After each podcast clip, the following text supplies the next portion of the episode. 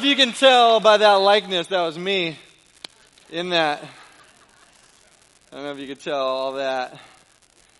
Uh, my name is Mingo. I'm one of the pastors here, and I'm excited to be here with you.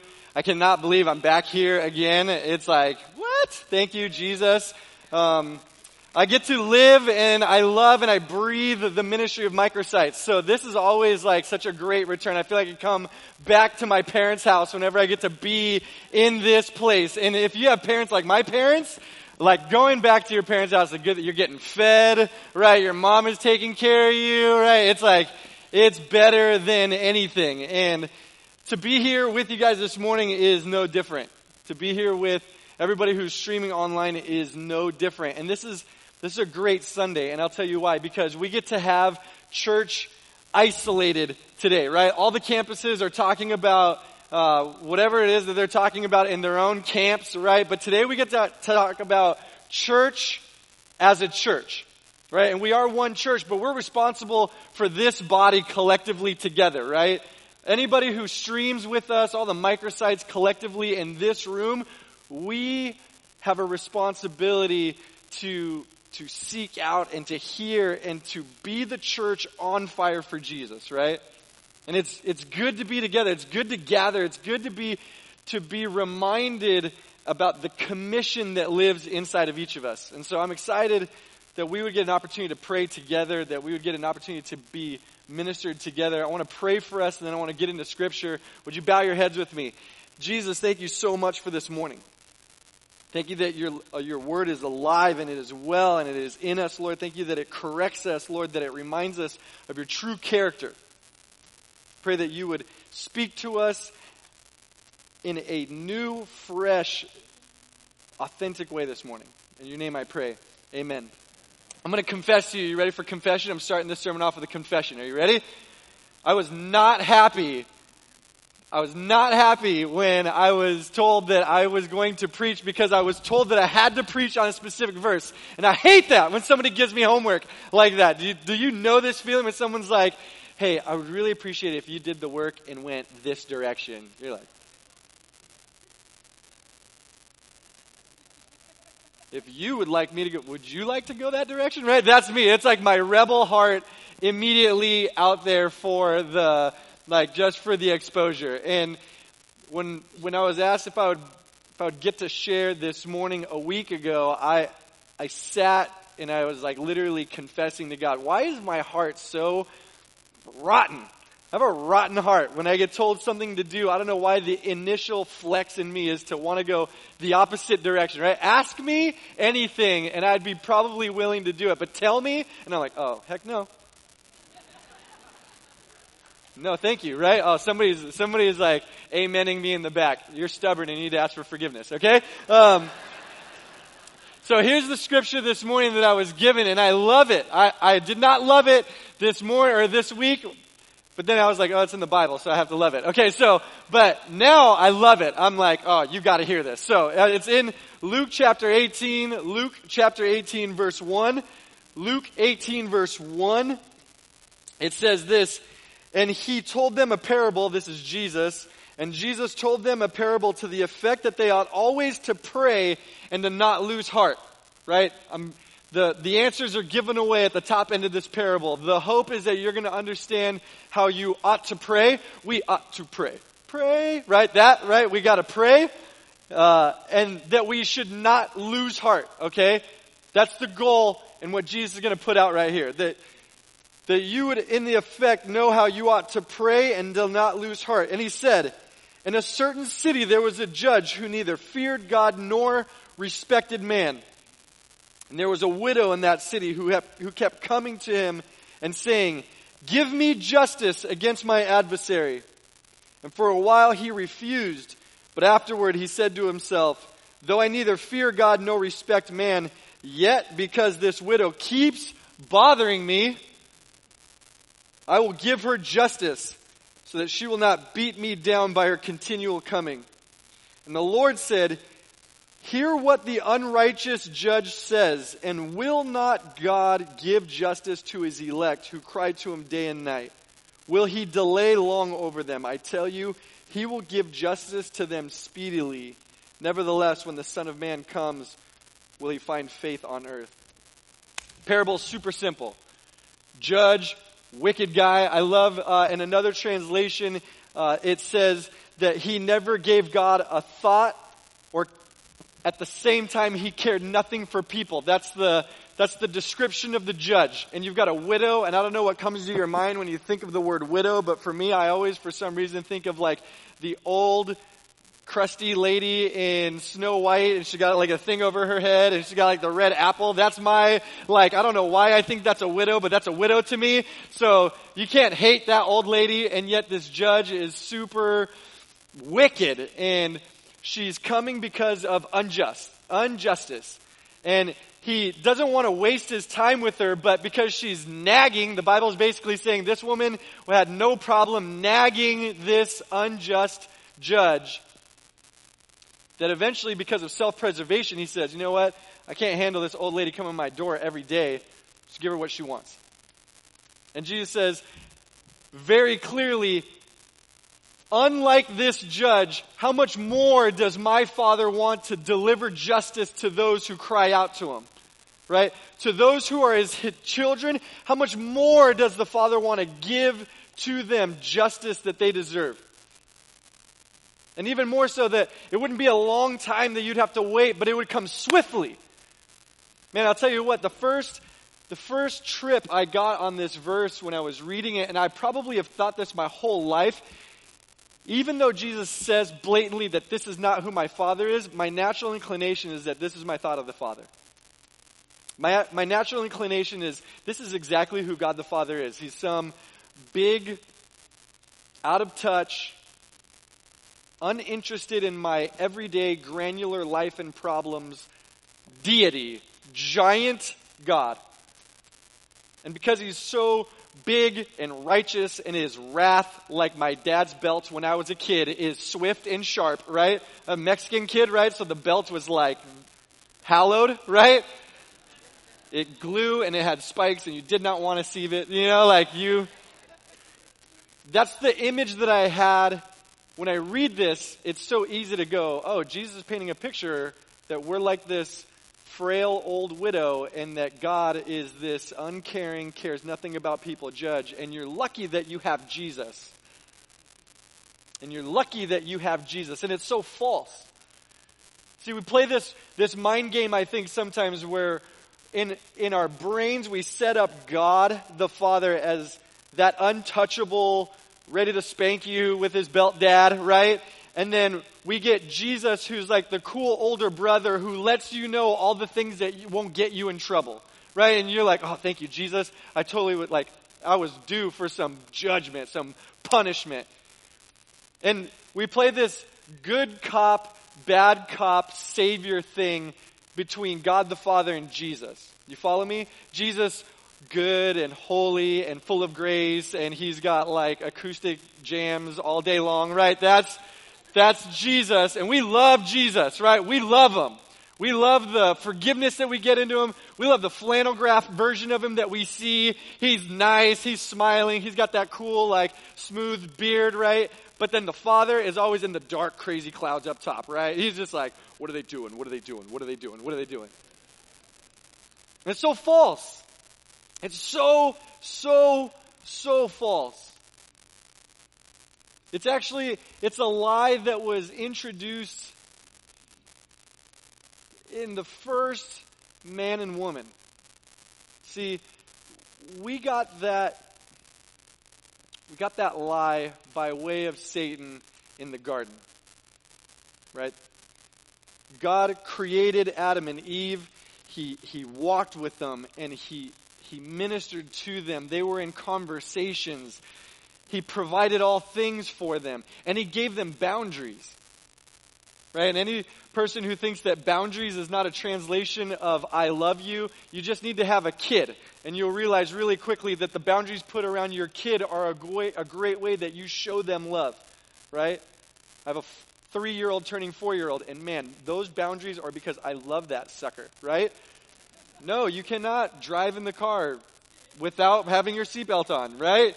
He's like, no, I'd rather stand up in my car seat. You're like, you're an idiot, right? No, sit down, right? Sometimes I'll like unbuckle him in the driveway, in the driveway going like we just got back to the house and I'll unbuckle him and I go, do you really want to sit? I'm telling you, you'd rather be sitting down buckled in. He's like, no, it's more fun to surf, dad. So then I roll forward a foot and I just hit the brake. Boundaries because I love him, right? He's like, I'm surfing, cadet, right in the front seat, right? Oh, it's so much better. Ow, dad, right? And I'm like, I love you. Sit down. Don't tell my wife I do that. I'll get in so much trouble. But Satan fed Adam and Eve the best lie ever. He said, Man, you can't eat that? You don't, God doesn't want you to be happy. That sucks for you. Because I know what happens if you eat that, man, it's like everything. And I actually wonder if he's telling you you can't do something, man, does he even really love you? I mean, does the Father even really love you? And that, that lie was bought full outright. Eve takes it and she, she eats the fruit, and Adam eats the fruit, and forever there is a lie that has been purchased and held onto and consumed and passed on generation after generation after generation that, you know what? I don't know if God really loves me. I don't know if for certain I can say that He really does love me. And forever we walk in this clouded life, rocked by circumstances, trying to convince ourselves that God really does love us. And there's something really interesting about what Jesus is putting out about the identity of his father. See, the, the easiest and I think the greatest mistake that we can buy into is that even though clearly his father is, is marked out as just and loving and wants to be the redeemer for those who are in affliction, that we think that he doesn't love us and so that he sets us up for certain one way conversations and one way experiences where if we begged long enough, we might get his attention. It's the worst lie. It's so polar from the truth. I think that it's actually shaping, falsely shaping our current identity as a generation. And it gets worse, right? From Adam and Eve, it starts off with the serpent and he says, Man, I don't think God really loves you. Otherwise, he'd be giving you all these things that you want. He'd let you run free, right? You could surf in your car seat and you wouldn't have a problem. Fast forward generations later, you've got an entire people group, Israel, God's chosen people who are laid up in bondage. They're slaves to Egypt. And Jesus, God makes an opportunity for them to be saved through Moses. You remember this? Right? He says, I'm going to let, I'm going to deliver you. I'm going to deliver you from bondage. And so he exits them from slavery, an entire generation of people. And as they're walking to God's promised land for them, they begin to grumble in the process. And they say, you know what? I don't think God's in it for us. They're, they're immediately exited from slavery and bondage. And because the payoff of the promised land isn't immediately had, their initial thought goes, you know what? God probably, he's not a big fan of ours. Actually, so much, in fact, we actually think God hates us for this process. In Deuteronomy 1, it says, they believed that God hated them. Tell me how big Satan's grin was when he figured out how to get all of God's people in one failed motion to believe that their Savior was actually somebody who hated them. You don't think that exists here? You don't think that exists in our in our generation, those of us that are sitting here right now, that we may have bought a lie that our circumstances by way of our feelings and the way that we do or don't perceive what God is doing might actually be translated as God's, God's lack of love for us. God's, maybe in the worst case scenario, his hate for us. You know, in Deuteronomy it says that God heard that word and he, he declared it evil. He said, The thought of you not of you not receiving and understanding my total love for you is evil. You got to know that my love is genuine. It's not a good cop, bad cop deal. Do you know that Jesus and everything that you love about him is all rooted in the Father? Did you know that? You know, there's some incredible scripture, John 5 19. It says, The Son can do nothing by himself. He can only do what he sees the Father doing because whatever the Father does, the Son does also. Realign yourself with that truth. Whatever you love in Jesus, whatever you take full in Jesus, it's because the Father displayed it first. Right? Colossians 1:15 says the Son Jesus is the visible image of the invisible God. He's not some careless, detached father waiting for you to screw up. He's loving and caring. He is the definition of hope. That's why being a part of a church is such a huge revelation because we have hope stored up in the Father. It belongs to us. It's not what we hope in, it's that we have hope itself.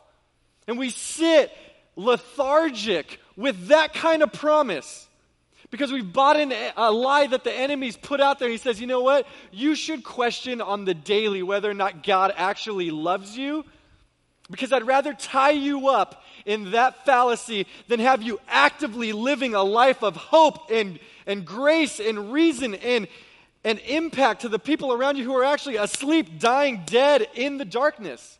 Do you realize that? Do you see that? He'd rather you fumble around and wonder if God is really even for you than to realize innately in Christ and His Father, I am totally loved. And in that total love, my identity is solid. You realize that every child, their identity is stemmed from the impact of their father, right? It's, it's a plague that we experience so heavily in our country. The lack of a father is the lack of an identity in the family he belongs to. Right? My son Bravery, he is a he is a reflection of me. Dad likes to jump off of high things into water. Bravery wants to jump off of high things into water, right? Dad likes to surf on the skateboard going down the hill faster than mom would like. Bravery wants to surf on the skateboard going downhill faster than mom would like. He is a reflection of me. Who are you a reflection of? How do you live your life? What does it reflect? Because if you have daddy issues given to you by Satan, if you have daddy issues given to you by Satan, you are convoluted, you are lost, you have no direction because you have no identity. You realize that if your identity is stocked up, solid in Christ because of the Father, you walk, t- you cannot be touched in this world. Who cares what the circumstances are? Right?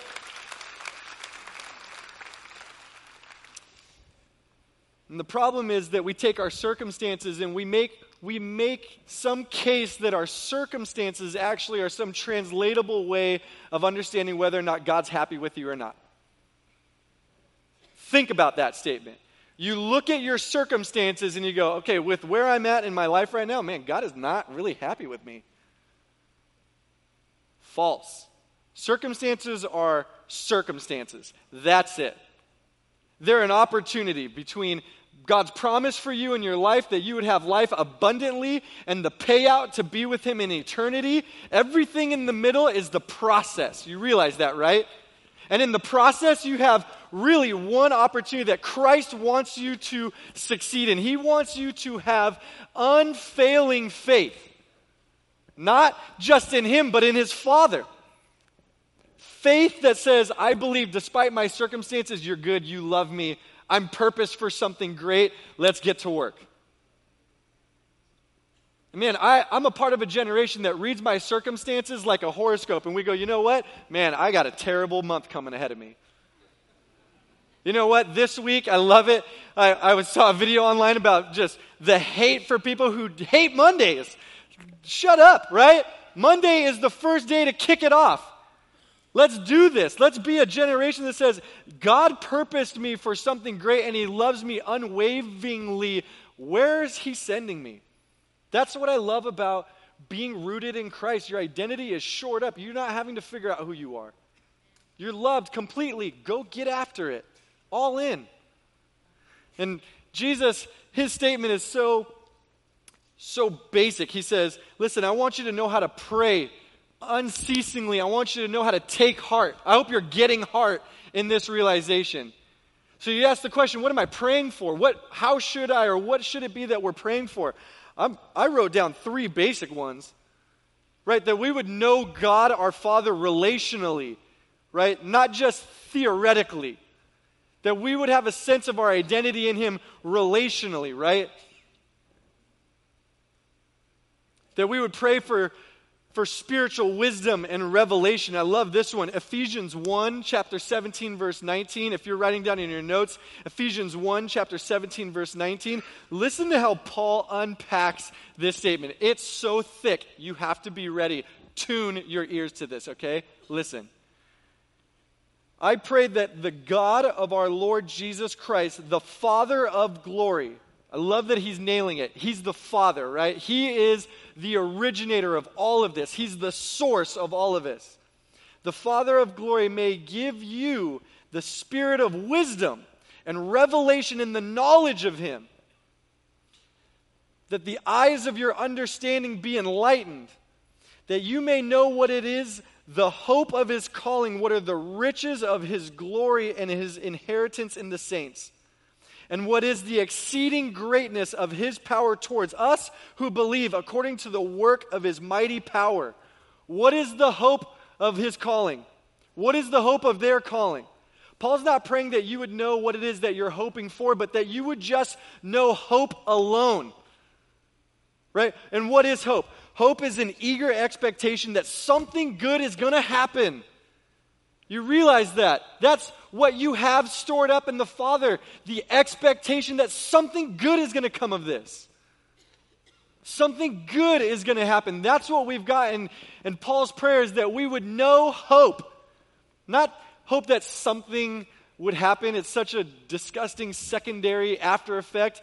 Forget what you're hoping for and just rest in understanding that you've got hope.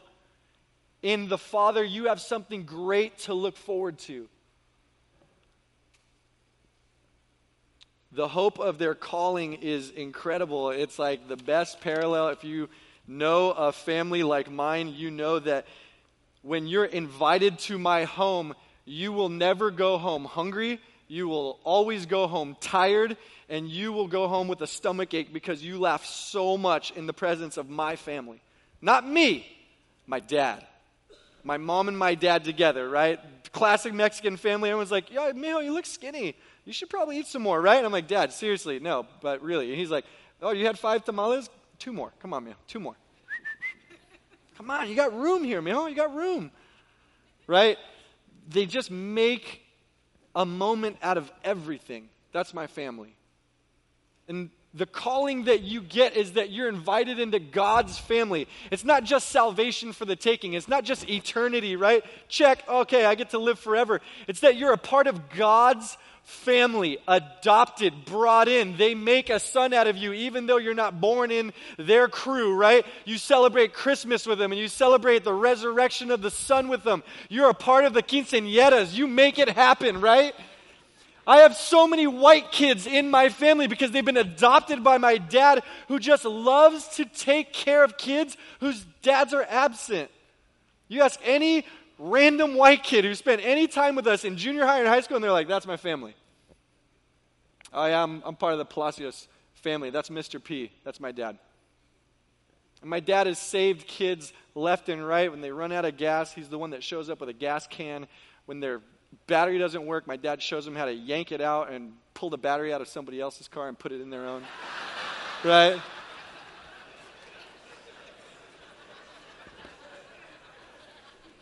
My dad shows him that you should never go buy something brand new off the shelf, that you always go to the swap meet first to see if somebody's selling a stolen version of it, right? when you're a part of my family, it's good.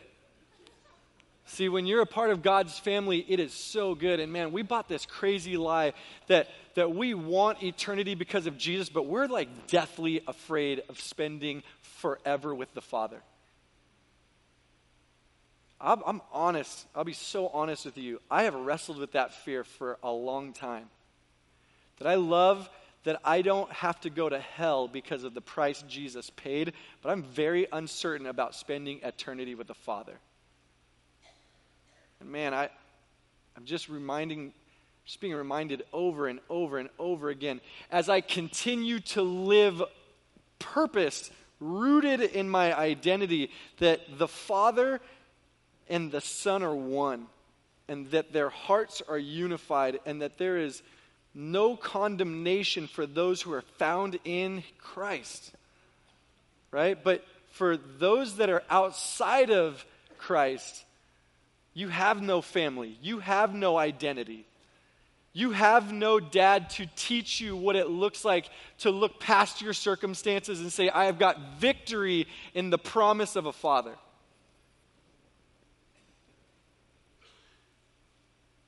It's a, it's a a topic worth wrestling with this morning. Do you have in you an identity shored up in your Father, your heavenly Father? Or are you being tossed day after day, week by week, month after month by your circumstances, trying to decide whether or not God still loves you? Don't buy the lie. Don't buy the lie. And here's, here's the, the, the tale of this, which is so good. To not lose heart. Jesus says that you guys would know to pray, right? And I told you, pray that you would know God relationally. Pray that you would have a spiritual wisdom and revelation per Ephesians 1:17 through 19 that you would know God for who he is and what he's got stored up in him. Right?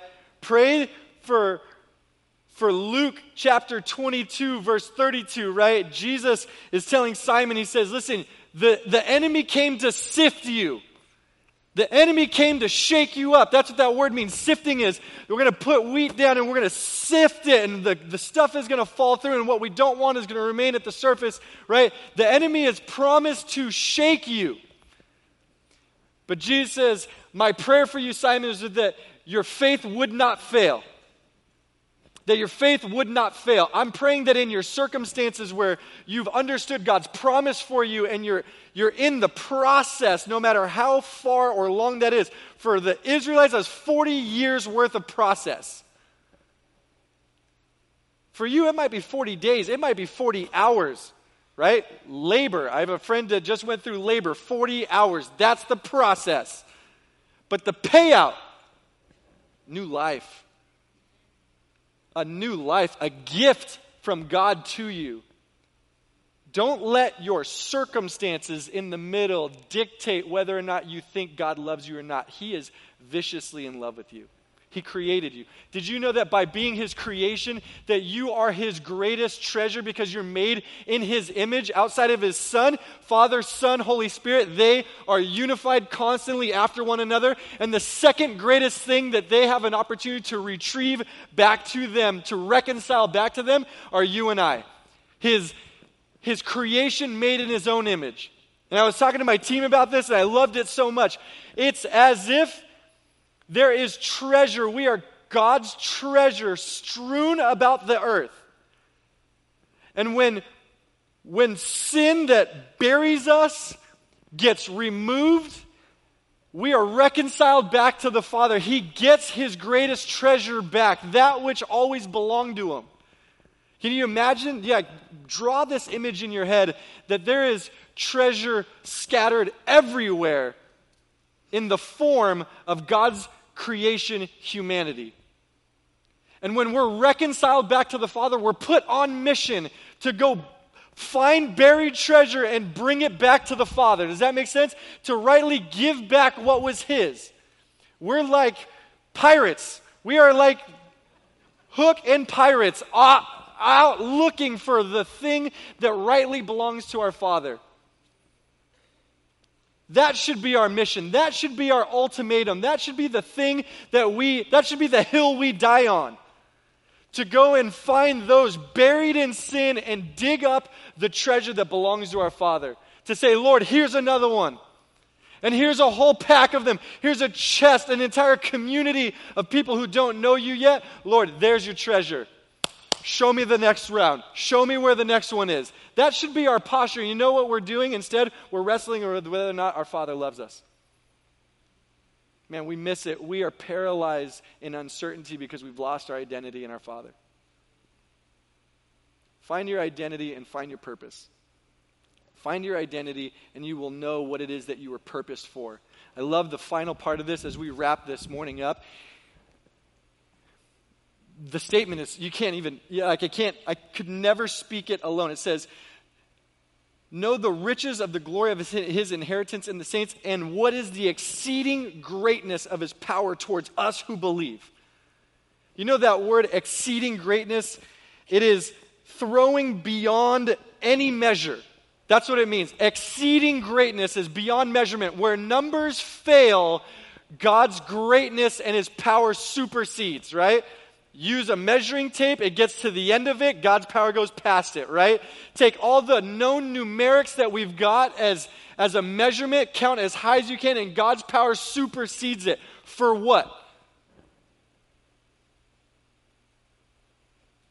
That the greatness, the exceeding greatness of his power towards us who believe according to the work of his mighty power he is in us with the power that He resurrected Christ after those who are yet to understand that He loves them. And this morning, it might be a shaking of shaking for you that through the power, the exceeding power that He has running through me this morning, that you realize that you are His treasure.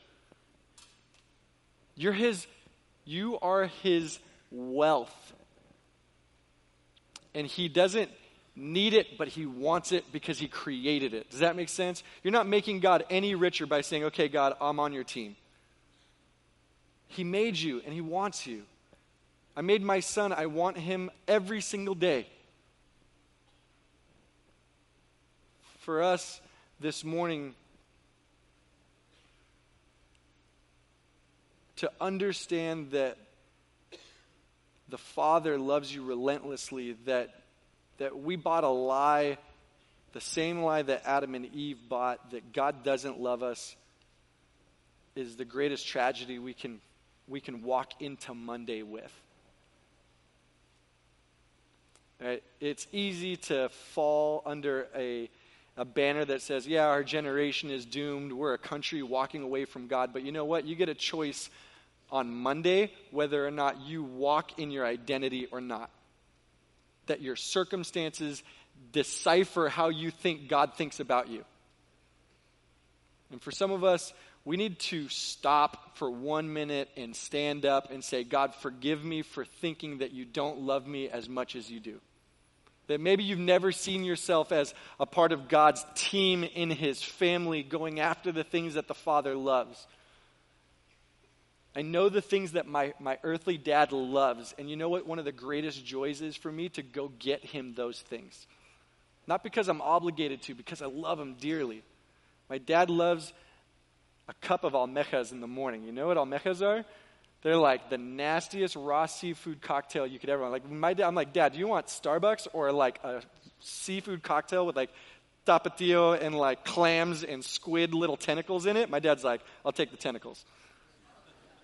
Right? That's OG Mexican dad status right there, right? I know that, and I, I love that about my dad. And when I'm with my dad and we're in Mexico, I like love taking him and treating him to the thing that he loves. How many of us in this room have not even thought, man, there's a, there's a bounty out there that my Father, my Heavenly Father loves, and it's His creation and I'm actually a part of the process that can reconcile that lost treasure back to Him. Let's be a family purposed for that destination. Let's not think that the entirety of our satisfaction in our Father is shored up in us sitting in these seats. He didn't say, I pray and I sacrifice my son so that you would be a great church attendee. He said that you would go and make disciples of all nations. And you know where that starts? It starts right here. But not in that seat, it's out there on Monday. So here's what I want to pray I want to pray that if you need to realign yourself back to Jesus, that this would be your moment. I want to pray that if you've you've found yourself questioning God's love for you, that this would be a, a, an opportunity to ask forgiveness. And I want to pray that if you want to stand and purpose yourself for something greater on Monday, that you would stand with me because I'm right there. I'm with you. I don't want to buy the lie anymore. I don't want to represent a generation that is just that's just adopted the lie. Let's pray together. Jesus, as simple as it is, Lord, I know that we have missed the mark. Lord, I know with great confidence that I am not the only person standing in this room who has thought, God, you don't care, you're disconnected, you don't even see what's happening most of the time. Lord, I know that's false. God, I know that you care deeply to the point of negotiating in a ransom your son as a sacrifice that I might have a relationship with you. And Lord, I can't help but think that the promises laid up in the scripture for those who believe, that purpose is, is there for the taking for those who believe. And Lord, this morning there are people who do not believe that you are who you say you are. Lord, there are people here this morning who do not have an active, vibrant, literal relationship with you. They just know theory about you. Lord, in this moment, as we ask for forgiveness, Lord, I pray that you would stir those hearts. If you are in this room and you need to give your life to Jesus, to surrender the wrong thoughts, to ask forgiveness for, for believing that God does not love you in any degree of the statement, would you pray this prayer with me? Jesus, forgive me for falsely knowing who your Father is. Forgive me, Lord. God, I want to live a life rooted in you. I want to have a, an identity that reflects your identity. Lord, I want to live a life that has purpose and fulfillment. I want to be about your mission. I want to be about your revolution. Forgive me, Jesus. Forgive me for my sins. In your name I pray. Amen. If you prayed that prayer this morning, here's what I'm going to do. Typically, we'd have you stand up and we'd have you come to the altar. And I would rather you come and get prayed, prayed over by our, our pastors here, our PST family here. We want to know your story. We want to know how you can be prayed for specifically. And if you prayed that prayer that Jesus would forgive you, I want you to come down here and I want you to share that story with one of these people, all right? Service is not over. Micah's going to come and encourage us, and then we're going to give you an opportunity to come down here and get prayed for. I love you guys so much. Thank you for sharing this Sunday with us.